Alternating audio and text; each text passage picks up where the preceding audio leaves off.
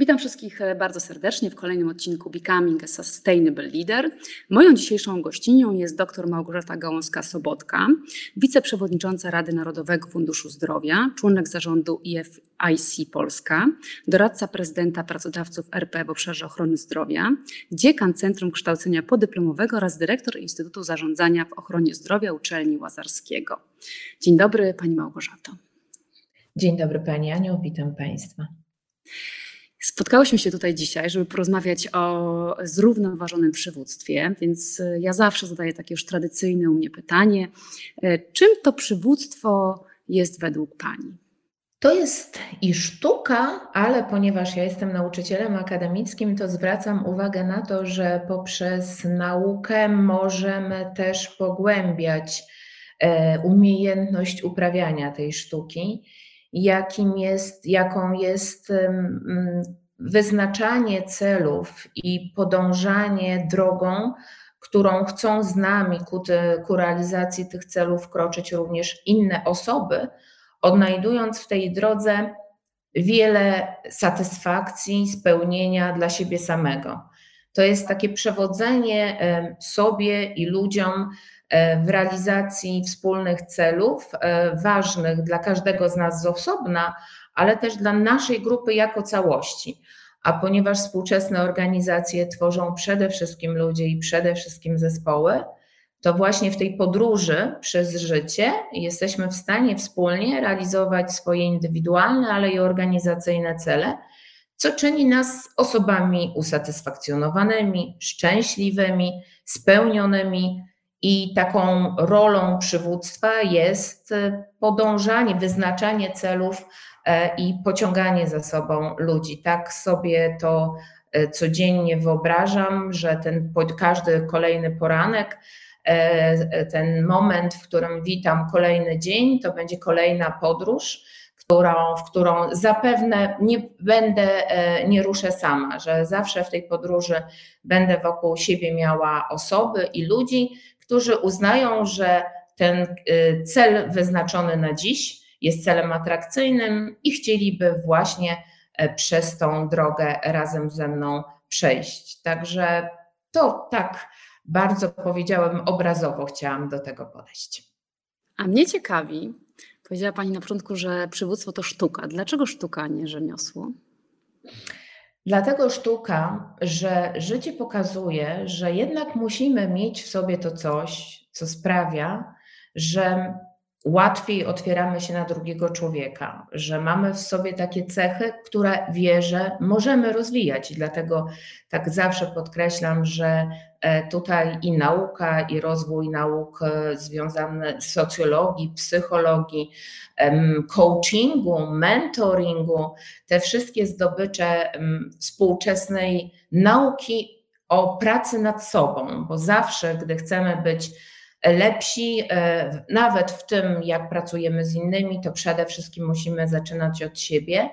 E, i że ta sztuka w pewnym stopniu zależy od pewnych określonych cech, predyspozycji, które mogą sprawić, że będzie nam po prostu ciut łatwiej, ciut szybciej osiągniemy no, pewną może doskonałość, to stan, do którego się dąży ale taki warsztat tego przywództwa, który sprawi, że on będzie dostrzegalny przez innych. E, I myślę, że, że tutaj nie mamy wątpliwości, że niektóre cechy społeczne, cechy osobowości, ale i właśnie ten nabyty w naszym całym życiu zawodowym warsztat sprawia, że tak jak muzyk, tak jak malarz, tak jak aktor, wraz ze swoim warsztatem jesteśmy w stanie tą sztukę uprawiać jeszcze lepiej.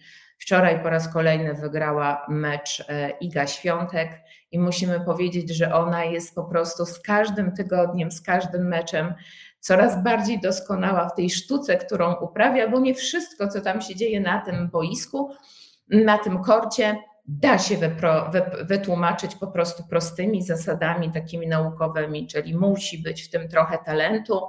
E, gram talentu plus praca nad sobą i praca i pozyskiwanie nowej wiedzy na temat tego, jak ten warsztat doskonalić, bo każdy rzemieślnik musi doskonalić swój warsztat. I każdy utalentowany artysta, każdy mistrz też musi doskonalić swój warsztat. Także tutaj nikt z nas nie jest zwolniony z pracy nad tym, aby to, co robimy, robić po prostu zawsze coraz lepiej. A które cechy? Bo ja też mam takie poczucie, że rzeczywiście jest tak, że e, jakieś takie zasoby czy potencjały e, to są takie rzeczy, z którymi warto się urodzić, wtedy jest łatwiej, no ale są rzeczy, nad którymi oczywiście możemy pracować. No i teraz według Pani, co jest takim zasobem, którego na przykład nie można już wykształcać, nauczyć, tylko ma się naturalnie, a co jest tym, które naprawdę można ćwiczyć, praktykować i e, właśnie udoskonalać w ciągu naszego życia? Mm, I tutaj znowu nauka troszeczkę nam mm, zweryfikowała naszą intuicję, bo myślę, że właśnie ta intuicja nam zawsze podpowiadała, jak patrzymy na dzieciaki w piaskownicy, to mówimy, o, tato będzie kierowniczką, a tutaj widać od razu lidera, prawda? Czyli ja wierzę w to, że te cechy ujawniają się w bardzo, bardzo młodym wieku. Mam taką odpowiedź na to pytanie, bo ja je stawiam często swoim studentom albo osobom, z którymi pracuję, z którymi rozmawiam o przywództwie. E, I uważam, że taką cechą jest umiejętność nieustannego zadawania pytania. E, to zadawanie pytań e, prowadzi nas do poszukiwania, do poszukiwania odpowiedzi, do odkrywania nowego. I dla mnie taką cechą, którą widać w dzieciach i osobach, to jest ta nieustanna ciekawość, nieustanna potrzeba odkrywania. Absolutny apetyt, nieskończona e, potrzeba zmiany. E, I to jest coś, co rzeczywiście w moim odczuciu e, predystynuje do bycia tym liderem. E, to widać już właśnie w tym dziecięcym e, etapie naszego życia, gdy jesteśmy nastolatkami.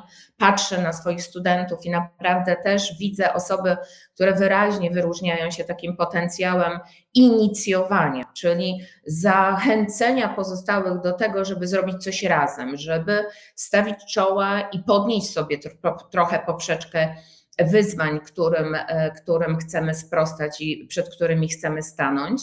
E, I na pewno taką cechą, która, z którą się raczej rodzimy, możemy ją rozwijać, ale to jest cecha, która ma naprawdę no, charakter cechy naturalnie, którą otrzymujemy i kompetencji, którą otrzymujemy bądź nie, to jest zdolność do takiego strategicznego, konceptualnego myślenia. Są badania, które pozwalają w ramach chociażby mm, procesów re, rekrutacyjnych badać potencjał do strategicznego myślenia, do strategicznego zarządzania, które jest ważną kompetencją lidera. Umiejętność projektowania przyszłości, umiejętność antycypowania przyszłości, czyli właśnie e, bycia, pełnienia roli osoby, która E, no, w pewnym stopniu wykreśla drogę i kierunek, którym podąża on sam, ale i jego zespół, jego organizacja. I to są cechy, z którymi się rodzimy, to są cechy, które też widać już od bardzo wczesnych lat dzieciństwa i młodości. Co gorsze, one niekiedy w procesie edukacji są niestety tępione albo stępiane, bo jako mama e, obserwuję, jak wygląda proces edukacji Polsce i nieustannie, nieustannie mam wielki, e, wielkie takie poczucie porażki, dlatego że każda kolejna reforma nie zmienia faktu tego, że na pewnym etapie na edukacji naszych dzieci przestaje, przestają mać, mieć możliwość zadawania pytań. Pytania zadają tylko nauczyciele, oni mają tylko udzielać odpowiedzi, a zatem gasimy, tępimy w nich to, co być może jest naturalną cechą już wskazującą na ten potencjał przywódczy, ten potencjał liderski. Bo, bo lider dla mnie to nie tylko ten, kto pociąga za sobą tłumy, kto jest charyzmatycznym mówcą, liderem, który poprzez umiejętności komunikacyjne, które również uznaje się bardzo często za te dominujące cechy przywódcy, że przywódca równa się świetny mówca. Niekoniecznie tak musi być. Wcale często ten świetny mówca nie jest i docelowo i ostatecznie nie ma potencjału, żeby pociągnąć rzeczywiście skutecznie za sobą ludzi w długą podróż prowadzącą przez często wiele zakrętów i bardzo wyboiste drogi do ważnego, mądrego i wartościowego celu, bo to jest też e, ta umiejętność takiego strategicznego, horyzontalnego, wielowątkowego widzenia rzeczywistości, to jest umiejętność i cecha naszego mózgu, że on umie przetwarzać bardzo wiele informacji, bardzo wiele wątków i wykreować prawdopodobieństwo obrazu, z którym się zderzymy za rok, za dwa czy za trzy lata. Ci wizjonerzy, którzy, których uznaje się za, za takich top liderów czy top przywódców, no to są takie osoby, które rzeczywiście taką zdolność mają. A dzięki temu, że potrafią napisać historię jutra, że potrafią opowiedzieć swojemu otoczeniu, jak według nich będzie wyglądał e, nasz świat za rok, za dwa, za pięć. I oni w tym są autorytetem, są wiarygodni, dlatego że i ich wiedza, i to, ja, co robią, jak robią, jakie to przynosi efekty, potwierdza, że, że ta historia jest bardzo prawdopodobna, że ona się zapewne rzeczywiście zdarzy, to są skłonni pójść dokładnie za nim i wejść w tą nową rzeczywistość, wziąć udział w antycypowaniu czy w tworzeniu tej przyszłości, którą ten lider stworzył. Dlatego no, obserwując młodych ludzi, a robię to codziennie w swojej pracy akademickiej, mam, nie, ukry, nie ukrywam, ogromną frajdę widzieć, jak te, ci liderzy, jak oni się tam pięknie, że tak powiem, od razu wyłaniają w grupie, ale jeszcze większą przyjemność mam, gdy spotykam na pierwszym roku studiów osobę zamkniętą, osobę taką trochę wycofaną, niepewną siebie,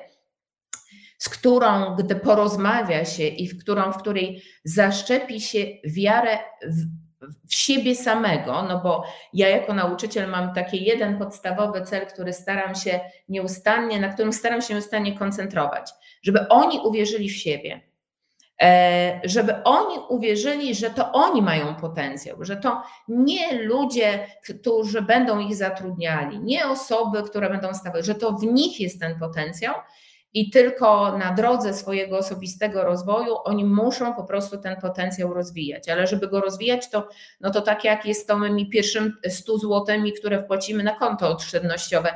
Najpierw musimy mieć te 100 zł, żeby ono potem się przemnażało. No teraz jest słabo, bo jest inflacja, Całe szczęście z kompetencjami i z naszym rozwojem jest tak, że on się nie poddaje cyklom koniunkturalnym. Dla niego koniunktura może być absolutnie nieskończona. Wszystko zależy od nas, wszystko zależy od tego, że uwierzymy w to, że my mamy predyspozycję zawsze.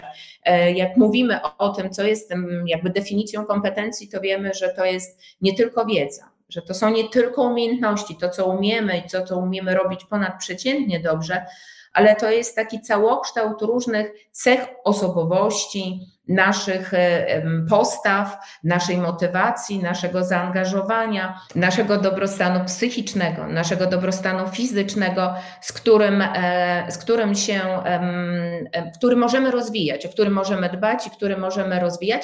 A zatem nie ma ludzi, którzy są ponadprzeciętnie lepsi, dlatego że e, zdobyli Nobla nie ma ludzi, którzy są ponadprzeciętnie lepsi od nas, dlatego że wczoraj na jednej z uroczystości, na której byłam, biegaczka opowiadała o tym, że pokonuje 300 kilometrowe odcinki.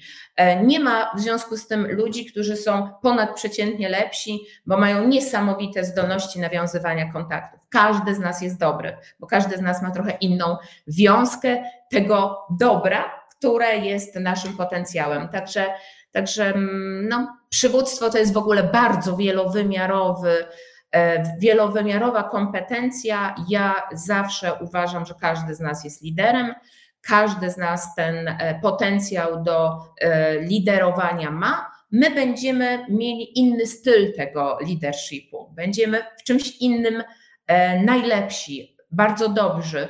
Będziemy się różnić jako lidero, liderzy.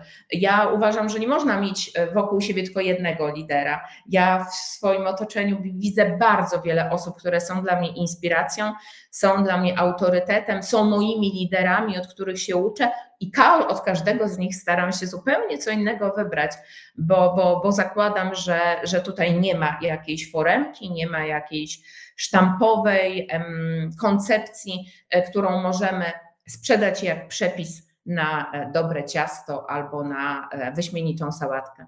Tak, ja też uważam, że bycie liderem to jest bardzo skomplikowany tak naprawdę i kompleksowy proces, bo tak jak powiedziałeś, że to jest podróż, a nie tak naprawdę stan, stan bycia.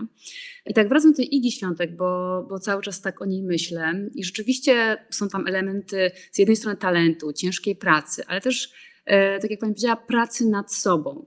I na czym to polega? Jak tak naprawdę, jeżeli e, jestem młodym człowiekiem, e, z którym pani ma do czynienia i czuję w sobie jakiś e, potencjał, to od czego zacząć? Na czym ma polegać ta moja praca nad sobą? Bo to też jest taka nowość trochę. Do tej pory w biznesie czy w przywództwie mówiło się raczej o narzędziach do zarządzania innymi, do zarządzania swoim czasem. Natomiast ta praca nad sobą pojawiła się dość niedawno. I co ona dla pani oznacza? Po pierwsze, przede wszystkim rozpoznać siebie, czyli ta samoocena, ta autoocena. Nazwanie tego, co to nie jest łatwe w polskiej kulturze, dlatego że nas się historycznie wychowuje na osoby skromne, na osoby, które są powściągliwe w docenianiu siebie. To jest w bardzo dobrym tonie pochwalić kogoś komplementować kogoś, ale już mniej akceptowalne jest, e, jest taka postawa, w której ja wiem, w czym jestem dobra, wiem, co potrafię, wiem, w jakim obszarze mogłabym się rozwijać. A w moim odczuciu od tego należałoby generalnie zacząć. I na wczesnym etapie powinniśmy zdecydowanie częściej zadawać sobie takie pytanie, co mi się udało dotychczas? Co jest moim takim największym osiągnięciem, z którego jestem dumna, które jest takim powodem poczucia, mojego osobistego poczucia satysfakcji? Jakie cechy mojego charakteru, jakie cechy, które opisują mnie, są rzeczywiście czymś, co mnie wyróżnia na tle, nie wiem, grupy, na tle mojego zespołu, na tle mojej organizacji, co może stanowić mój potencjał właśnie do dalszego rozwoju. To jest takie ćwiczenie. Wszyscy studenci, którzy kiedyś się spotkali ze mną, to wiedzą, że to ćwiczenie jest obowiązkowe na zajęciach ze mną. I powiem szczerze, że jak patrzę na tych młodych ludzi, gdy oni sobie wypełniają, dają, daję im taką karteczkę i mają te trzy pytania i mają ją wypełnić, to oni siedzą często nawet pół godziny. Ja im daję czas na to, podpowiadam im różne rzeczy, gdzie szukać e, treści do wypełnienia tej kartki, ale oni mają często z tym bardzo poważny problem. E, z łatwością by opisali koleżankę, bo potem robimy takie ćwiczenie. To teraz opowiedz, co doceniasz swojej koleżance, co jest cechą, którą w niej lubisz i tak dalej. Bardzo trudno dobrze opowiedzieć o sobie. A uważam, że to jest ten początek tej drogi. Odnaleźć w sobie pozytyw, odnaleźć w sobie to coś, co jest właśnie tym kapitałem startowym, tym kapitałem wyjściowym. Każdy musi do każdej inwestycji mieć wkład własny. I ja jestem moim wkładem własnym, tylko żebym wiedziała, ile tego wkładu jest, to ja muszę ten wkład trochę zinwentaryzować. No, robimy to, prawda? Robimy takie przeglądy majątku, przeglądy, nie wiem, samochodów, czyli inwentaryzujemy to, w jakim jesteśmy stanie. I ja e, mam taki nawyk, że sobie przy okazji urodzin e, robię to ćwiczenie również sama. I widzę w tym moim notatniku, jak mi się to wszystko zmienia. Jak zmieniało mi się przez lata to, co uważam za swoje największe osiągnięcie, jak nam się te perspektywy wraz z doświadczeniem, z naszym dojrzewaniem zmieniają, ale że nie zmieniają nam się na przykład pewne cechy. I ja na przykład mówię wprost, że to, co uważam, że jest moim takim potencjałem, na którym bardzo staram się budować wiele, wiele swoich aktywności, to jest to, że mam umiejętność budowania, integrowania ludzi wokół ważnych idei. Udaje mi się e, posadzić przy jednym stole nawet często osoby, które nie chcą ze sobą rozmawiać i zachęcić ich do wspólnej pracy na rzecz czegoś, co ma no, ponad e, przeciętną wartość, albo po prostu jest wartościowe, bo ponadprzeciętna wartość to tak jakbyśmy robili tylko na jakieś wyjątkowe rzeczy, a nieraz robimy po prostu banalne zadania, które po prostu należą do naszych codziennych obowiązków, ale nie zawsze łatwo to, to zrobić, bo pojawia się e, pewien konflikt, różnice e, i Wydaje mi się, że to umiem i dużo osób twierdzi, że to rzeczywiście jest cecha po którą wiele e, e, organizacji, instytucji, środowisk sięga, bo, bo że potrafię to zrobić, ale doświadczyłam tego e, stanu świadomości, tego, że to mam, może 10, może 15 lat temu. Długo dochodziłam, nim sobie to uświadomiłam, ale uświadomimy sobie, jak dużo mamy, albo jak nam przyrasta w tym naszym portfelu tych naszych potencjałów, gdy po prostu o tym będziemy myśleć. A jak będziemy myśleć, co mamy, to będziemy myśleć o tym, co rozwijać. Jak będziemy myśleć o tym, co rozwijać, to będziemy myśleć o tym, jakie cechy nasze, jakie nasze elementy przeszkadzają nam w rozwoju tego, co, co już mamy. Zatem będziemy też i korygować te nasze słabości. E, nie skupiamy się na słabościach, bo jak się przystępuje do budowy domu, to trzeba mieć kapitał, to trzeba mieć środki finansowe, trzeba mieć materiały, trzeba mieć pozytywy. Zatem to praca nad rozwojem tego, co pozytywne, sprawia, że automatycznie też patrzymy na to, co jest niewystarczające, co jest mm, e, nie najlepsze, i to też korygujemy i nad tym też pracujemy, ale praca nad sobą to przede wszystkim praca nad tym, co jest naszą mocną, silną stroną, e, bo to, e, bo to rzeczywiście stanowi potencjał do tego, aby, aby być po prostu coraz lepszym. Czyli jak mamy już zdiagnozowane te swoje potencjały, zasoby, zinwentaryzowane, tak jak Pani mówi, mamy tą wizję, e, która pewnie jest związana z kreatywnością i pojawiają się ludzie, których, których chcemy zachęcić czy pociągnąć za sobą. No jak to właśnie jest? Co potrzebne jest tak naprawdę, żeby ludźmi dobrze, świadomie i mądrze zarządzać. To już myślę, że wybrzmiało w poprzednich zdaniach, że trzeba patrzeć na tych ludzi jako osoby, które mają do odegrania kluczową rolę w realizacji tej misji, tej wizji. Nie może być tak, że ja prezentuję wizję i z mojej wypowiedzi brzmi, że gdybym nie ja, to to w ogóle by się w ogóle nie udało. Kochani, to cudownie, że się spotkaliśmy tu wszyscy razem, bo zobaczcie, dzięki tutaj tej wizji, którą Wam nakreślam, to się ma szansę udać również z Waszym udziałem. Dokładnie odwrotnie.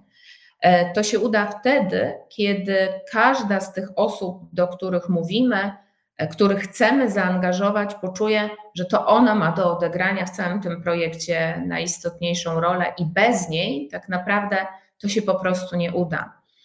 I wtedy tworzymy sieć e, liderów, sieć wizjonerów, sieć kreatorów, sieć innowatorów, bo każdy, kto siedzi przy takim stole, wie, że to on jest tak naprawdę tu osobą bardzo, bardzo ważną i bardzo istotną. I w moim odczuciu, gdy się e, w ten sposób patrzy na ludzi, gdy się patrzy na ludzi z ufnością w ich talenty, z ufnością w ich możliwości, to oni te talenty i te możliwości otwierają. To jest po prostu tak jak safe, który przy wbiciu kodu otwiera się na szerokość i możemy z niego czerpać pełnymi garściami. Ale, e, ale inaczej się tego nie da. Jeżeli my zmarginalizujemy rolę kogokolwiek w takim procesie, pokażemy i będziemy wartościować osoby na ważniejsze i mniej ważne, no to rzeczywiście ten, ta dynamika tej zmiany, ta dynamika realizacji tych naszych ambitnych, ważnych celów i planów będzie dużo, dużo mniejsza, a zatem i satysfakcja z tej pracy e, e, nieporównywalnie niższa. I to poczucie takiego współodczuwania szczęścia, pracy razem, tego współodczuwania tego, że udaje nam się robić rzeczy ponadprzeciętne, nawet gdy one tak e, z pierwszego na, na pierwszy rzut oka są typowe i takie codzienne, to paradoksalnie nieraz mamy wrażenie, że robimy coś naprawdę wyjątkowego. Także ja przede wszystkim patrzę na to w ten sposób, że widzę w każdej osobie, nieważne jaką pozycję zajmuje w hierarchii, jakie, jakie wykonuje, jaki wykonuje zawód, jaką e, ma, jaki ma konkretne zadanie w danym dużym projekcie, to uważam, że bez tego jednego ogniwa na pewno całość tego łańcucha nie byłaby taka sama. E, a gdy ludzie to odczują, że się ich widzi, że się ich właśnie e, dostrzega, że się współodczuwa to, co oni czują, e, że daje im się przestrzeń do tego, żeby oni się wypowiedzieli, bez względu właśnie na to miejsce w hierarchii, e, to oni mają poczucie bezpieczeństwa i oni oddają nam niesamowite zaangażowanie. I ja tego doświadczam, naprawdę muszę powiedzieć, że gdy zadaję sobie to pytanie na te urodziny, co jest moim osiągnięciem, to to, z czego bardzo się cieszę i uważam, że to jest taki mój sukces osobisty, to jest to, że rzeczywiście doświadczam często, jak ludzie otwierają cały swój potencjał, e, aby razem ze mną coś zrobić. I to jest niesamowicie miłe, a nawet powiedziałabym uzależniające wręcz e, uczucie. Tak, to też jest związane z emocjami, prawda? I takim mm, zaufaniem, o którym Pani wspominała, które rzeczywiście jest taką podstawą e, tego dobrostanu, o którym też wcześniej była mowa, i osobistego, i grupowego, o którym też się teraz dużo mówi, i który rzeczywiście wpływa tak całkiem realnie na tą efektywność e, w, w tej sferze zawodowej. A jak to jest z tą różnorodnością i tymi różnymi perspektywami? Czy Pani uważa, że rzeczywiście ta różnorodność w budowaniu grupy, no bo mm, jakby w takim komponowaniu tak naprawdę zespołu, czy, czy to rzeczywiście ma znaczenie i czy trzeba na to zwracać uwagę? Tak, absolutnie. Ja uważam, że potencjał um, wzrasta, um, powiedziałabym nawet geometrycznie, wraz z różnorodnością dobór takiego środowiska, które jest bardzo homogeniczne, myśli tak samo, ma te same perspektywy, po prostu ogranicza nas w dostrzeżeniu tego, co być może okaże się krytycznie ważne dla zaprojektowanej zmiany, dla projektowanego rozwiązania. I moje doświadczenie zawodowe pokazuje, że gdy otwieramy się na różnorodność, słuchamy opinii osób, które są dla nas mm, mają zupełnie inne poglądy, zupełnie inny światopogląd, zupełnie inne postrzeganie świata, paradoksalnie jest bardzo wartościowe i budujące. Dzięki temu możemy dotrzeć do ludzi, którzy myślą inaczej niż my.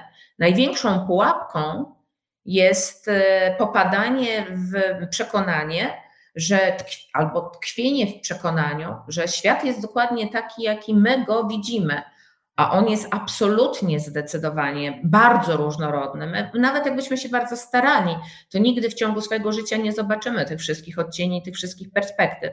Jedyną drogą do tego, abyśmy się zbliżyli do widzenia tych wszystkich kolorów, perspektyw i przestrzeni, jest otaczanie się ludźmi, którzy widzą ten świat właśnie z tego innego miejsca, w ten zupełnie inny sposób.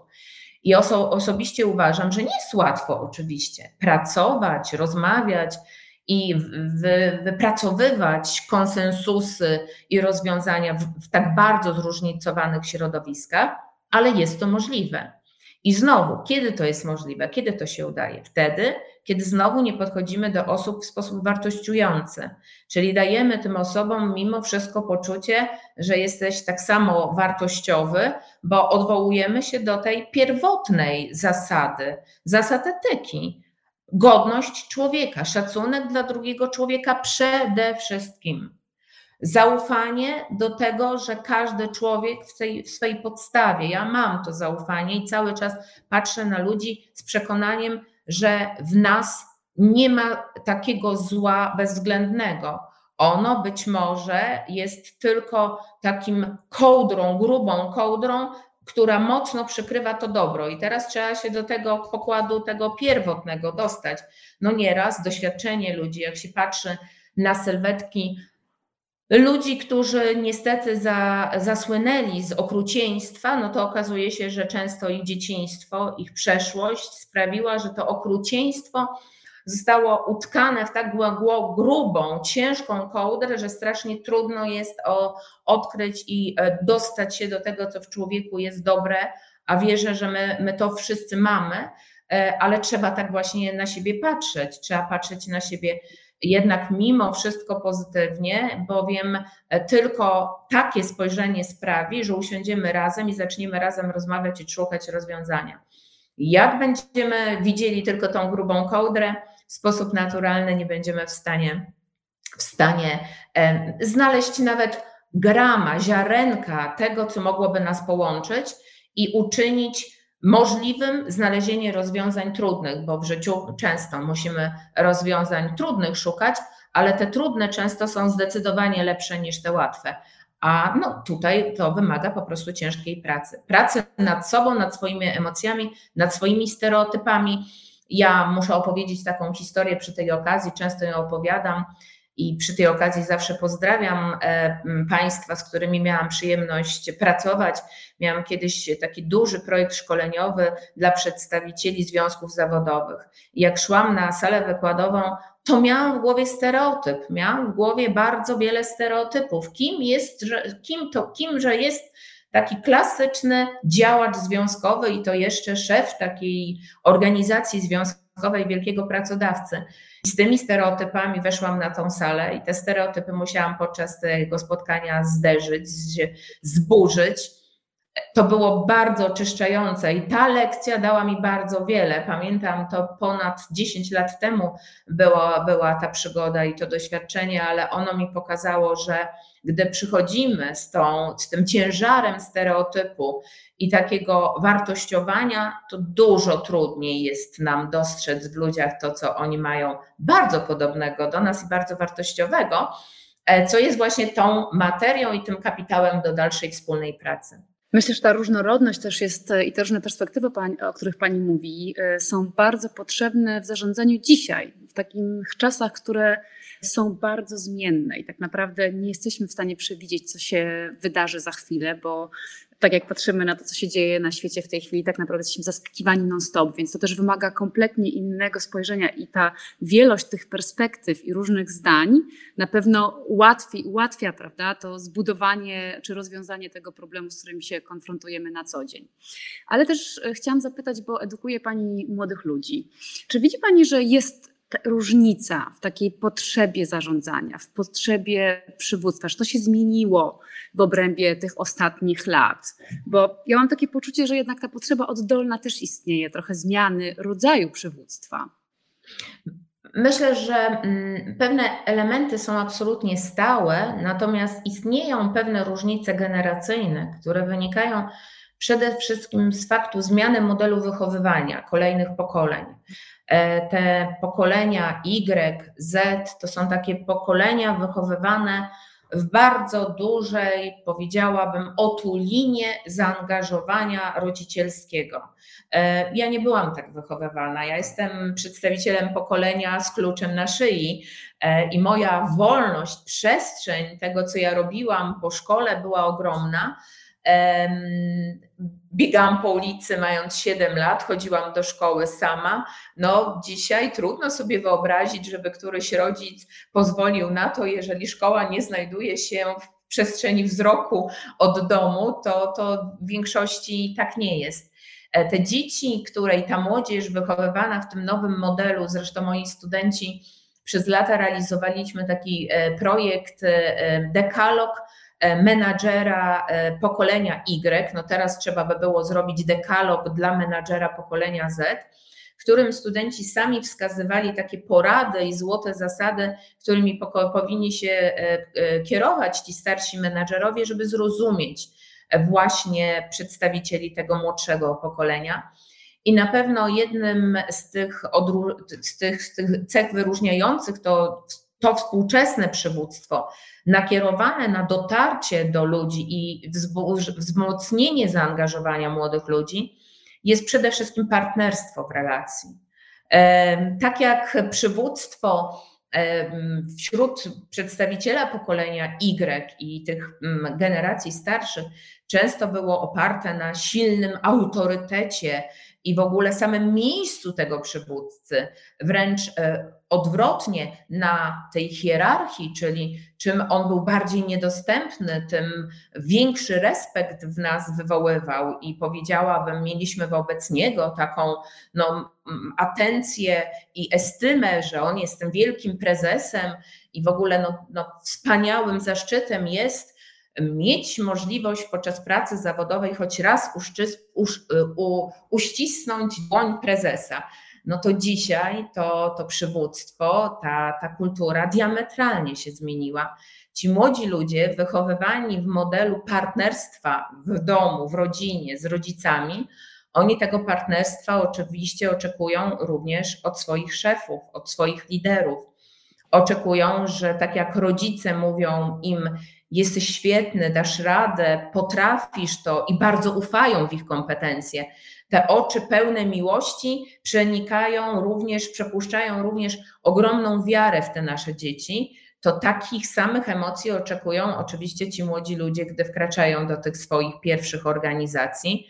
Oni w związku z tym, że ci rodzice są tak blisko, na, na wyciągnięcie ręki, to oni uczestniczą w bardzo wielu decyzjach e, dotyczących życia i organizacji tego życia, to oni też chcą, żeby ci menedżerowie byli blisko żeby oni mieli czas na rozmowę ze mną, żeby oni mi podpowiedzieli, e, współuczestniczyli w procesie podjęcia przeze mnie decyzji. Menadżerowie są często przyzwyczajeni do tego, że to starsze pokolenie dostało prostą instrukcję na szkoleniu wprowadzającym do stanowiska pracy, no i wrzucam cię, kochanie, po tym krótkim instruktażu już od razu z łódki na głęboką wodę i radź sobie. Ale po części mam poczucie, że ty sobie na pewno poradzisz, bo, bo tak zostałeś przygotowany do tego życia. To to pokolenie jest trochę inne. Ono potrzebuje wciąż znacznie więcej nie tylko instrukcji, ale i tego wzmacniania, tej rozmowy o emocjach, o tym, jakie, jakie są te doświadczenia. Także współcześni menadżerowie muszą mieć znacznie więcej empatii, znacznie więcej czasu, co w ogóle zmienia model współczesnej organizacji, że my powinniśmy tak organizować pracę, aby mieć przestrzeń do tego, aby spotykać się z tymi naszymi pracownikami, e, dać im możliwość poczucia, że jesteśmy partnerami, że doświadczenie kontaktu i rozmowy z tym wysoko ustawionym w hierarchii tej oficjalnej szefem jest możliwe tu na korytarzu. E, I myślę, że współczesne organizacje są tego świadome i bardzo zmieniają swoje przestrzenie zmieniają e, właśnie mm, formułę spotkań, e, w których nie są te spotkania zamknięte dla ścisłego kierownictwa, tylko świadomie się zaprasza do współudziału w tych spotkaniach zdecydowanie szersze grona pracowników, aby one miały poczucie, że współuczestniczą właśnie i są współodpowiedzialni za organizację, że są współwłaścicielami wielu procesów, wielu obszarów, że od samego początku, nawet jak mają te 20 lat i wchodzą do organizacji, to mówi się do nich, od nich, jestem ciekawa Twojej perspektywy, jestem ciekawa, co Ty o tym myślisz, jak Ty byś to zorganizowała, albo jak Ty byś e, podszedł do rozwiązania tego problemu. E, to tym młodym ludziom jest bardzo potrzebne, bo oni, oni są to w ich DNA jest, że ich zdanie się bierze pod uwagę. Przy e, rodzinnym stole oni od młodych lat dziecięcych są pytani, e, proszeni o zabranie głosu, współuczestniczą w tych dyskusjach, to dlaczego idąc do pracy, wchodząc w życie zawodowe, miałoby być inaczej? Jeżeli jest inaczej, bo organizacja ma jeszcze tą, powiedziałabym, tradycyjną kulturę organizacyjną, no to mamy zderzenie kultur i wtedy iskry lecą niestety. Och, to zderzenie kultur to, y, to cały czas wydaje mi się istnieje, bo ja słyszę wiele głosów i właśnie od strony tego młodego pokolenia, tego starego, że, że, że jest to ogromne niezrozumienie, ale też tak się zastanawiam, no bo przecież ci menadżerowie, którzy nazwijmy ich starszej daty, czyli z tego naszego pokolenia, przecież też mają dzieci, na pewno musieli już je wychowywać w tym troszeczkę nowym systemie, bo zmienił się ten sposób wychowania. Więc może wystarczyłoby po prostu ich poprosić, żeby traktowali swoich pracowników jak swoje dzieci i byłoby łatwiej. Być może tak. Są pewne nawyki, które mamy przypisane do pewnych miejsc i sytuacji, prawda? Że no, moja córka nieraz mówi, mamo, ale ty w domu jesteś inna niż w pracy. I mi się wydaje, że jestem taka sama, naprawdę. Ja robię wszystko, żeby w ogóle być wszędzie, po prostu sobą, prawdziwą, ale dzieci nasze to czują, że mówimy inaczej, mamy inną postawę, trochę inny tembr głosu, prawda? No i jednak mimo wszystko musimy być tego świadomi. Zatem znowu, jeżeli jest inaczej, że zupełnie inaczej wychowujemy swoje dzieci, a inaczej podchodzimy do tego młodego pokolenia, ja, ja mam ogromny opór i dezaprobatę dla tego ciągłego skarżenia się na tą generację młodszą i takiego ubolewania, jacy oni są no, samolubni, jacy zorientowani na siebie i tacy wygodni i w ogóle by chcieli skończyć pracę o 16 i o wszystkim zapomnieć, a ja mówię, Boże, wspaniale, że oni się pojawili. Dzięki temu ja się zmienię, dzięki temu ja może na jesieni swojego życia zawodowego właśnie trochę uporządkuję te kwestie i postaram się no, być bardziej racjonalna w tej trosce zarówno o tą satysfakcję zawodową, ale i to, o to życie prywatne. Także myślę, że jeżeli nawet nie mamy tego, albo łapiemy się na tym, albo ktoś nam podpowiada, że jednak patrzymy na to w sposób taki, e, jakbyśmy byli inni, czyli patrzymy na to młode pokolenie, bo ono jest inne. Uważam, że nie powinniśmy podkreślać tych inności w rozumieniu pokoleniowym, tylko pokazywać pewne może bardziej dominujące cechy, które są reprezentowane przez to pokolenie. I znowu w myśleniu pozytywnym, bo to partnerstwo daje niesamowite szanse na to, że oni odkryją swoje najbardziej wartościowe talenty nie w wieku 30 lat, jak dojdą do odpowiedniego miejsca w hierarchii, obejmą stanowisko menedżerskie i dopiero wtedy rozwiną skrzydła, tylko zrobią to w pierwszym roku swojej obecności w naszej organizacji. Wtedy, kiedy damy im poczucie, że oni są bardzo dla nas wartościowi i bardzo na serio traktujemy, co mówią, co myślą, co proponują. Jest taka książka Izrael, kraj startupów i tam e, autor poszukuje odpowiedzi na pytanie, co decyduje o tym, że ci Izraelczycy są tacy wyjątkowi, że oni rzeczywiście tworzą masę tych innowacji. Ale jedną z takich cech jest właśnie to, że nawet jeżeli jest prezentacja projektu na szczeblu najwyższego szefostwa, nie wiem, firmy informatycznej i wielkiej amerykańskiej korporacji, to jeżeli ten asystent dostrzeże, że gdzieś popełnili błąd, o czymś zapomnieli, czegoś nie zauważyli, to może podejść do prezesa swojej firmy, powiedzieć, nie zostanie za to skarcony, zostanie za to doceniony, że miał odwagę powiedzieć, że, że coś jeszcze, na coś jeszcze trzeba zwrócić uwagę, bo każdy, każdy się liczy, każdy, kto e, myśli i pracuje na rzecz, na rzecz poprawy naszej organizacji, na rzecz poprawy tego, co robimy, jest bardzo wartościowy i bardzo doceniany. Także także myślę, że to jest chyba podstawą tego, abyśmy nie wartościowali siebie, tylko patrzyli na siebie pozytywnie, ale widzieli właśnie te różnice pokoleniowe, które wynikają po prostu z tego, że zmieniamy się trochę jako społeczeństwo.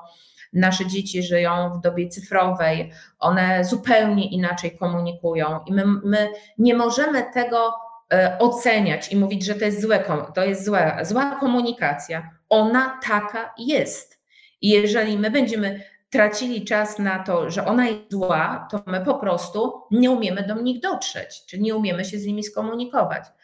A dlaczego nie my mielibyśmy trochę się zmienić przyjąć pewne e, ich nawyki, pewne ich narzędzia? Przecież to też nas rozwija.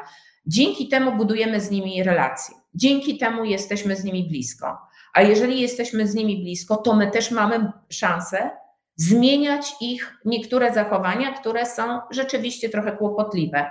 Jesteśmy w stanie oddziaływać na siebie wzajemnie, czyli ten proces uczenia się przebiega e, mm, dwustronnie, on jest dwukierunkowy. Każde mm, pokolenie ma sobie wiele do zaoferowania, nie zaoferuje sobie nic jeżeli będzie się skupiało na tym, co nas różni, bo to na pewno będzie utrudniało po prostu wzajemną pracę, bycie, bycie ze sobą blisko. A, a właśnie to ta bliskość, to współdziałanie, praca razem powoduje, że po prostu zbliżamy się do siebie i to wszystko, co teoretycznie, pozornie może nam przeszkadzać, staje się marginalne i, i, i, i naprawdę do, do zneutralizowania. Pełna zgoda. Ja też się cieszę, że e, work-life balance dzięki wymaganiom nowego pokolenia wkroczył do biznesu i mam nadzieję, że wszyscy z tego skorzystamy. Chciałabym przejść teraz do niezbędnika zrównoważonego e, przywództwa. I takie pierwsze pytanie. Tak, już porozmawialiśmy troszeczkę o tym liderze, ale jakie by były takie trzy najważniejsze cechy lidera według Pani? Otwartość na zmiany, umiejętność wzmocnienia motywacji i zaangażowania osoby, która, która jest nam potrzebna i której oczekujemy, aby w tym procesie zmiany z nami uczestniczyła, czyli wzmacnianie właśnie tej samoświadomości i wewnętrznego zaangażowania i wewnętrznej motywacji osób. I na pewno umiejętność e, budowania i dbania o kapitał zaufania. E, ten kapitał zaufania jest w moim odczuciu najbardziej niedewaluującą się aż tak strasznie jak inne walutą.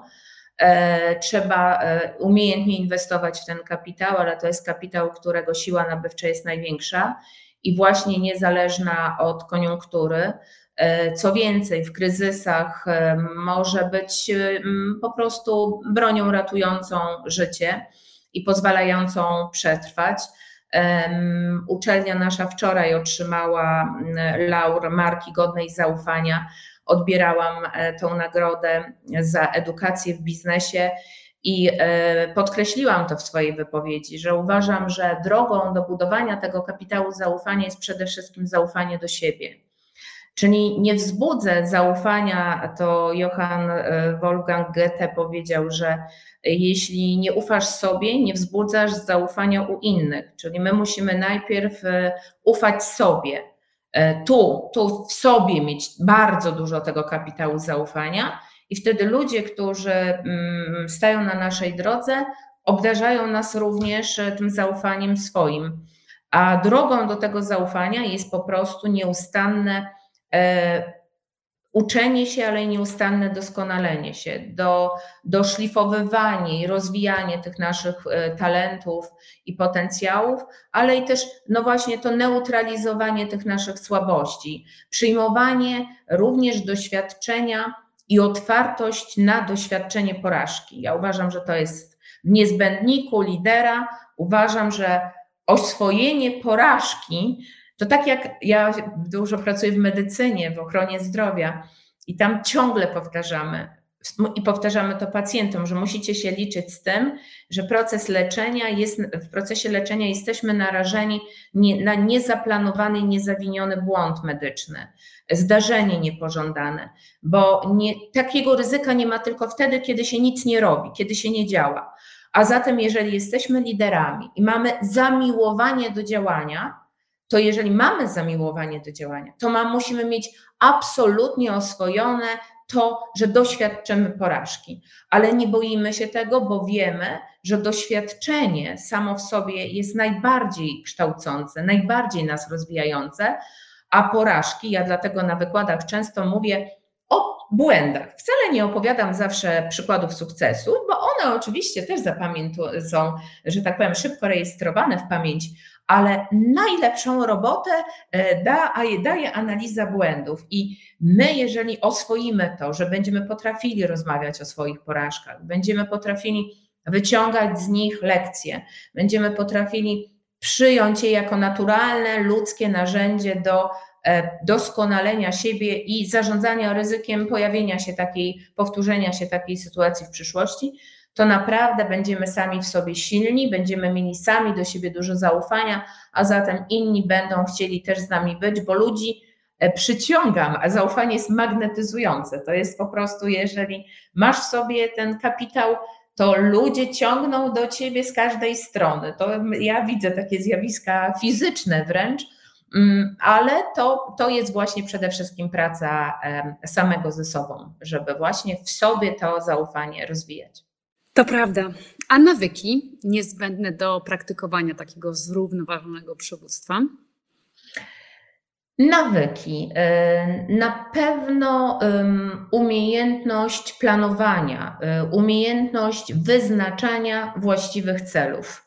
Takim nawykiem, który ja staram się bardzo podkreślać, bo gdy zadajemy sobie pytanie, co jest drogą do budowania efektywnych e, organizacji, to wiemy, że jest to skuteczność, czyli umiejętność wyznaczania celów, osiągania tych celów i sprawność, czyli taka efektywność tej drogi, którą wybraliśmy sobie, prawda? Bo można do Rzymu pojechać drogi, różnymi drogami i zaangażować w to i zupełnie inną e, ilość czasu, środków finansowych, ale również wysiłku, takiego fizycznego czy psychicznego zaangażowania.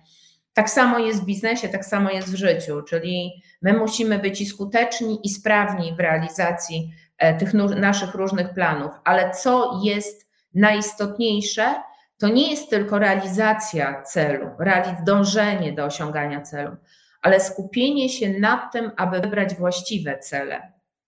To jest dla mnie taki nawyk, który uważam jest bardzo słabo rozwinięty, bo my mamy powszechne poczucie, że powinniśmy dążyć do celów, ale bardzo mało uwagi poświęcamy na to, czy te cele, na które postawiliśmy, są celami właściwymi. To jak patrzymy i dokonujemy analizy firm, e, które wpadają w kłopoty, wpadają w kryzysy, to bardzo często jest tak, że za mało czasu poświęcono uwagi i za mało wiedzy też zgromadzono, chociażby mm, spośród wśród tej zgromadzonej wśród naszych pracowników, aby zorientować się na właściwe cele. Co więcej, e, sprawnie je realizowaliśmy. Tylko problem polega na tym, że to nie tą drogę wybraliśmy, do której i nie ten przystanek, do którego powinniśmy byli dążyć. To nieumiejętne zorientowanie się i naw, brak nawyku właśnie właściwego um, skupienia się na wyborze celu, a nie jego realizacji, uważam za taki e, nawyk, który powinien być rozwijany, czyli skupiamy się na doborze właściwego celu. To wszystko pozostałe jest e, już podporządkowane e, temu. Na pewno nawykiem powinno być dbanie też e, o dobrostan psychofizyczny samego menadżera. Nie można, lider nie może być osobą, która swoją postawą daje świadectwo eksploatowania siebie Dlatego, że jeżeli ma taką granicę, nie potrafi wyznaczyć tych granic dla siebie, to zawsze pracownicy mogą mieć podejrzenie, że będzie przekraczał te granice również e, wobec nich. Jego dobra energia, taka psychofizyczna, jest też kapitałem dla jego e, współpracowników. E, zupełnie inaczej pracuje się z osobą, która ma w sobie ten, ten, to poczucie dobrostanu, spełnienia, szczęścia, odczuwania tego szczęścia, niż z osobą, o której patrzymy, na którą patrzymy, że jest no już na granicy wyczerpania. Także troska o ten dobrostan lidera w moim odczuciu jest bardzo ważnym nawykiem, aby utrzymać higienę zespołu i całej organizacji. Także myślę, że to też coś, o czym często się zapomina e, w tym stawianiu sobie również, bo liderzy mają to do siebie, że stawiają sobie bardzo wysoko poprzeczkę i zapominają, że o siebie również troszczą się często właśnie o innych, ale zapominają, że w całym tym procesie nie można też zapomnieć, e, zapomnieć o sobie. No i na pewno nawykiem jest codzienne do zauważanie osób, które są wokół nas. Ja mm, często jestem pytana przez studentów na studiach MBA, studiach podyplomowych, czy ja bym mogła wskazać takie narzędzie, które jest najbardziej skuteczne w zarządzaniu. I uważam, że takim narzędziem jest feedback. Y, takim narzędziem jest po prostu codzienna rozmowa. Taki gest y, spojrzenia na drugiego człowieka, tak żeby on poczuł, że ja jego zauważyłam. Nie tak, że wchodzę do biura, dzień dobry, cześć, i one widzą, że ja widzę je jakby w całości, tylko że mam ten nawyk, że patrzę na osobę, z którą pracuję, tak, że ona wie, że ja widzę ją, że ja właśnie w tym momencie widzę i słucham ją. Tego też potrzebują nasze dzieci Często moje córki, jak tego nawyku, ten nawyk wyłączam w domu na przykład, bo coś mnie tam zajmuje, mówią: Mamo, ale ty nie rozmawiasz ze mną. Ty tylko ty tylko jesteś tutaj ciałem. Także no właśnie trzeba mieć codziennie ćwiczyć ten nawyk wobec swoich bliskich, w domu, przyjaciół, ale i właśnie współpracowników.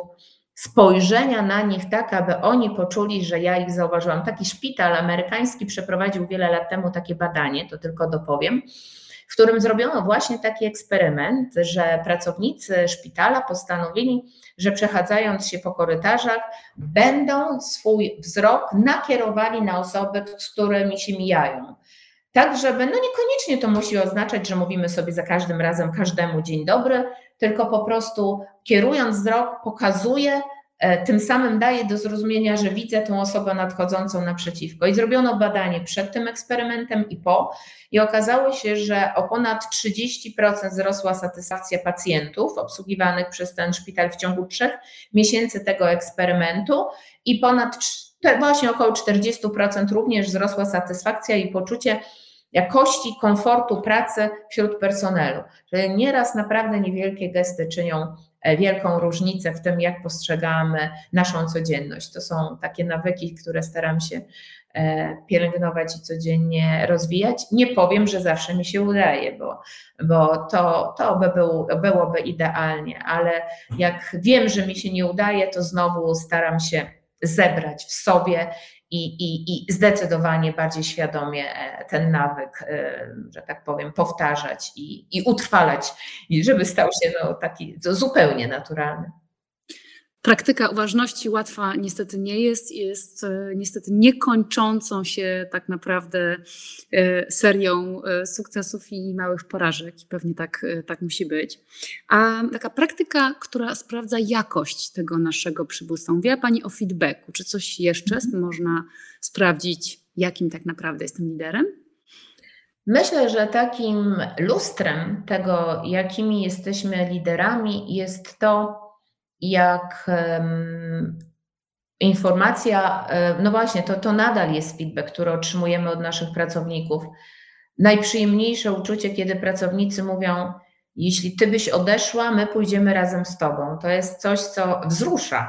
Ja miałam ten, takie momenty, że, że mój zespół mi to mówił i, I to jest naprawdę, to jest po prostu momentami wzruszające, że, że odbieramy tego typu sygnały ale takim naturalnym feedbackiem jest to, że gdy proponuję współpracę komuś, to nigdy nie, nie słyszę nie. E, nigdy nie otrzymuję informacji, nie mogę, nie chcę, e, chętnie bym to zrobiła, ale teraz mam inne, ale czy możemy poszukać innego terminu, a może byśmy, czy jesteś otwarta, żeby to przesunąć? Czyli ta gotowość innych ludzi do tego, żeby robić coś razem. To jest takie uczucie, które daje mi poczucie tego, że chyba w jakimś stopniu w tym byciu liderem sprawdzam się, bo są osoby, które po prostu wyraźnie e, wyraźnie potwierdzają, że chcą dalej razem robić e, te rzeczy, które robimy, podejmować nowe wyzwania, realizować nowe projekty, e, osoby, które zapraszają do tego, żeby instytucje, żeby razem łączyć siły. Wydaje mi się, że to jest taki najbardziej namacalny, namacalny um, instrument mierzenia tego przywództwa, ale i też mierzenia się, zmierzenia czy też pomiaru tego, no, jakim jesteśmy partnerem dla innych, na ile jesteśmy rzeczywiście wartościowym kompanem do realizowania różnych ciekawych przedsięwzięć i, i, i wartościowym i merytorycznie, ale i wartościowym tak społecznie, bo myślę, że e, w realizacji różnych wyzwań biznesowych, zawodowych nie chodzi tylko i wyłącznie, to jest tak zwany model Akofa, że o trafności decyzji e, decyduje nie tylko poprawność merytoryczna i trafność merytoryczna, ale również akceptacja, na którą się składa i ta akceptacja społeczna, i ta e, etyczna, i psychologiczna w związku z tym, jeżeli my jej nie mamy, my nie jesteśmy akceptowani, my nie umiemy takiej akceptacji wygenerować, to ludzie nie chcą z nami pracować, nie, nie, nie ciągną nas i nie, nie ciągną nie ich do nas. Zatem myślę, że to też jest taki, takie dobre narzędzie miernik tego, czy to, co robimy, jest, się rzeczywiście sprawdza i pozytywnie jest odbierane przez innych po prostu. No i na koniec takie pytanie, trochę też e, z Pani obszaru zainteresowań. Jakie, jakie są takie, takie obszary właśnie szczególnej troski, jeżeli chodzi o edukację tych liderów? Myślę, że przede wszystkim musimy bardzo postawić się w edukacji liderów na to, aby rozwinąć e, cel, jakim jest, są nasze kompetencje. Myślę, że przez wiele, wiele lat koncentrowano edukację. Wcale nie jest tak, że dzisiaj tak nie jest, ale to się, to się zaczyna marginalizować na tym, że lider powinien przede wszystkim koncentrować się na takich celach, powiedziałam, twardych, biznesowych, na zysku. My dzisiaj zmieniamy paradygmat wartości. Myślę, że i pandemia, i teraz wojna w Ukrainie sprawiły, że jesteśmy w tak, na takim etapie, że my no, redefiniujemy trochę system wartości. W okresie pandemii powiedzieliśmy, najważniejsze jest zdrowie, ale jak już wybuchła wojna, to powiedzieliśmy, mm, no tak, zdrowi, zdrowi, ale jak za granicą, tam 200-300 kilometrów dalej jest po prostu front, to my wiemy, że najważniejsze jest bezpieczeństwo, a potem oczywiście zdrowie. Niemniej jednak my dokonujemy dzisiaj takiej redefinicji tego, co jest źródłem również tego celu pierwotnego, jakim jest zysk w biznesie, jakim jest trwały rozwój organizacji, długoterminowy rozwój organizacji. Pieniądz jest skutkiem. Sukces finansowy jest następstwem, ale nie źródłem. A przez wiele lat myślano, że to od tutaj, przy tym źródełku, że tak powiem, się to bogactwo będzie rozwijało. Nie. Musimy dbać i kształtować w liderach, i to jest takie wyzwanie dla współczesnej edukacji biznesowej, e, aby kształtować w liderach wrażliwość na to, żeby organizacje tworzyły miejsce, w którym ludzie mają poczucie bezpieczeństwa, mają poczucie bezpieczeństwa fizycznego, mają poczucie bezpieczeństwa psychologicznego, mają poczucie bezpieczeństwa społecznego. Czyli my musimy zadbać o znacznie więcej niż po prostu wypłata wynagrodzenia na czas to bezpieczeństwo społeczne to jest e, umiejętność partycypowania pracodawcy w życiu prywatnym, w życiu rodzinnym mojego pracownika. Jeżeli ja wiem, że mm, e, moja współpracownica jest samotną matką i ja wiem, że jej jedno dziecko chodzi do przedszkola, ale inne już rozpoczyna okres edukacji szkolnej i ona będzie przez te pierwsze tygodnie chciała no, być blisko i mieć więcej atencji na ten okres ważny, no to ja to muszę e, rozumieć, ja to muszę uwzględnić w organizacji pracy, w podejściu do tego, że my razem będziemy towarzyszyły jej w tej ważnym momencie w jej życiu, bo ona ma teraz znacznie większe zadania przed sobą. Ona musi przestawić swój rytm życia, pracy, domu. E, e, do tej pory woziła dzieci do jednej placówki, dzisiaj musi te dzieci dostarczyć w dwa różne miejsca. My nie możemy być głusi na to, co się dzieje jakby nie tylko w murach naszej organizacji i w przestrzeni, e, za, która, w której działa nasza organizacja, ale również w tym, co się dzieje wśród naszych pracowników, otworzyć się znacznie bardziej na empatię wobec nich, na rozumienie tego, że życie organizacji to jest tak jak związek tego, co się dzieje w organizacji, z tym, co się dzieje w domu, i my musimy tutaj tak samo zbudować relację partnerską. Tak samo przyjąć zasadę biorę i daję. E, owszem, biorę od pracownika jego talent, zaangażowanie, ale i daję mu, pomagając w takich banalnych rzeczach, które e, zmieniając na przykład godziny pracy, jeżeli to jest tylko możliwe, szukając rozwiązań, aby tylko było możliwe pełnienie tych, tych dwóch ról. Ten work-life balance nie oznacza, że ja tu e, efektywnie pracuję, a tu sobie idę i spokojnie odpoczywam, tylko to, że te dwie sfery życia siebie widzą i próbują właśnie w partnerstwie ułożyć tą relację. E, czyli zupełnie inne podejście organizacji, zupełnie inne podejście szefów do swoich pracowników. Trening przeszliśmy w pandemii. Być może po to to było. Jak to się nieraz mówi, zawsze nawet te najgorsze doświadczenia są po coś. To dobrze, że tak mówimy, to znaczy, że wyciągamy z nich jakąś lekcję. I myślę, że ten okres tych dwóch lat bardzo zmienił nasze organizacje. My już nigdy nie wrócimy do tych tradycyjnych modeli organizacji pracy ale to też wymaga zupełnie nowego podejścia liderów, e, patrzenia właśnie na, e, na pracowników, na zespoły przez pryzmat trochę więcej niż higiena stanowiska pracy, trochę więcej niż dobre e, systemy wynagradzania, systemy motywacji czy systemy rozwoju, ale widzenia również tej sfery pozazawodowej, która jakby nie była bardzo mocno przenika i oddziałuje na to, co się dzieje w organizacji, czyli no większa, paradoksalnie, mimo że mówimy, że te światy mają być oddzielone, to większe zrozumienie i umiejętność ułożenia tych dwóch światów w dobrej, przyjaznej relacji, tak żeby one wzajemnie od siebie e, czerpały. Zawsze studentom, którym, z którymi mam zajęcia na studiach licencjackich zarządzania zasobami ludzkimi, na tablicy stawiam takie równanie, że zarządzanie ludźmi ma się sprowadzić do tego, że ja wchodząc do organizacji do nich mówię, a wiecie, e, co ja, e, jakie cele ja realizuję, będąc tu na sali z wami? Oni mówią cele uczelni, e, cele programu kształcenia, a ja do nich mówię nie. Ja tu przyszłam realizować swoje własne cele. I oni są tacy zaskoczeni. Jak to? Ja mówię, tak, ja tu realizuję swoje własne osobiste cele, ale tak to ma być wszystko zorganizowane i tak ci moi szefowie muszą to zorganizować, aby będąc tu, tak partykularnie myśląc o sobie, tak egoistycznie o sobie myśląc, zrealizować wasze cele i zrealizować cele naszej uczelni. I, i, i no, tak, tak trzeba chyba dzisiaj patrzeć na ten leadership, żeby menadżerowie właśnie w ten, w ten sposób myśleli.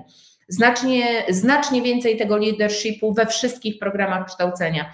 Rynek edukacyjny jeszcze nie rozpoczął tej drogi, że proces budowania kompetencji liderskich powinien się odbywać nie na e, uczelniach biznesowych, a proszę zwrócić uwagę Pani Aniu, że on został zabetonowany w programach uczelni biznesowych. A dlaczego nie uczymy tego na medycynie? U nas w Łazarskim uczymy na medycynie. Podstaw organizacji, zarządzania ludźmi, bo przecież ci lekarze trafią do organizacji, wejdą w środowisko, w którym pracują z różnymi ludźmi, bardzo zróżnicowanym, kulturowo, niestety jeszcze często z dominującą kulturą hierarchiczną, taką kulturą dominacji. Oni się będą musieli, to młode pokolenie tych Zetów, e, e, odnaleźć w tym i im trzeba w tym pomóc, ich do tego trzeba przygotować. Nie wiem, dlaczego nie ma takich kursów na studiach inżynierskich, nie wiem, na ochronie środowiska, na prawie to jest takie pytanie, które wciąż zadaję, ale na razie jeszcze się mocno to nie przebija, że tą wiedzę trzeba kształtować bez względu na kierunek e, kształcenia i myślę, że to też by pomagało nam w tworzeniu takich zrównoważonych organizacji i, i budowaniu zrównoważonego leadershipu, niezarezerwowanego tylko dla ludzi którzy, którzy do tego byli e, odpowiednio przygotowani, którym dało się te narzędzia. Wyposażenie każdego przynajmniej w taki mini warsztat lidera naprawdę by nam bardzo pomogło. To ja na koniec sobie, Pani i wszystkim nam życzę tego zrównoważonego, wyedukowanego leadershipu w każdej tak naprawdę e, dziedzinie, obszarze biznesowym, no bo na koniec też z naszej rozmowy wynika, że ten dobry, skuteczny lider to jest taki trochę świadomy, dobry człowiek. Więc wydaje mi się, że im więcej będziemy mieli takich ludzi, tym po prostu ten dobrostan naszego społeczeństwa, kraju i całej planety będzie lepszy. Bardzo dziękuję Pani Małgosiu za rozmowę. Bardzo dziękuję Pani Aniu, bardzo dziękuję Państwu.